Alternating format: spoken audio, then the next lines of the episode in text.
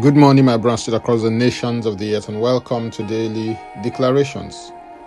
Our declaration for today comes from Psalm 40, verse 7 and 8, and it reads Then I said, Behold, I come in the scroll of the book, it is written of me, I delight to do your will, O my God, and your law is within my heart.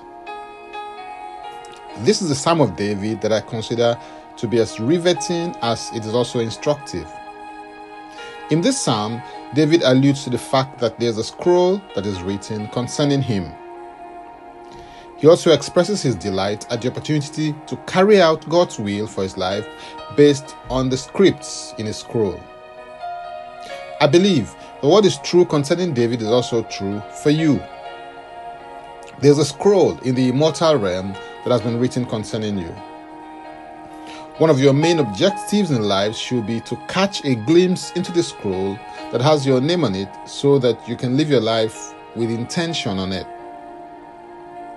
Psalm 127, verse 1 declares, Unless the Lord build the house, they labor in vain who build it.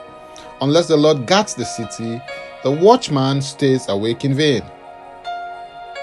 If how you live is going to count in the realm of the immortals, then your life on earth must be patterned after the reality that has been written concerning you in your scroll. It is by living your life with the intention that you cause God's will to be done on earth as it is in heaven. Jesus Christ exemplified this principle of living with intention so well throughout his earthly life and ministry, so much so that he only replicated on earth what was written concerning him in the will of God. In Luke chapter 4, verse 16 to 21, the Bible says, So he came to Nazareth, where he had been brought up. And as his custom was, he went into the synagogue on the Sabbath day and stood up to read. And he was handed the book of the prophet Isaiah. And when he had opened the book, he found the place where it was written, The Spirit of the Lord is upon me, because he has anointed me to preach the gospel to the poor. He has sent me to heal the brokenhearted to proclaim liberty to the captives and recovery of sight to the blind, to set at liberty those who are oppressed, to proclaim the acceptable year of the Lord. Then he closed the book, gave it back to the attendant, and sat down. And all the eyes of those who were in the synagogue were fixed on him. And he began to say to them, Today, this scripture is fulfilled in your hearing. The path of discovery is the first part. Discovery should lead you to the development of your unique and innate gifts and abilities so that you can deploy them in the service of humanity and for the glory of God. Psalm 139, verse 16 declares, Your eyes saw my substance being yet unformed, and in your book they all were written. The days fashioned for me, when as yet there was none of them. There's a book in heaven with a section dedicated to you with your name written in it. This book contains all that God saw far ahead of time in eternity concerning you before you were born in time.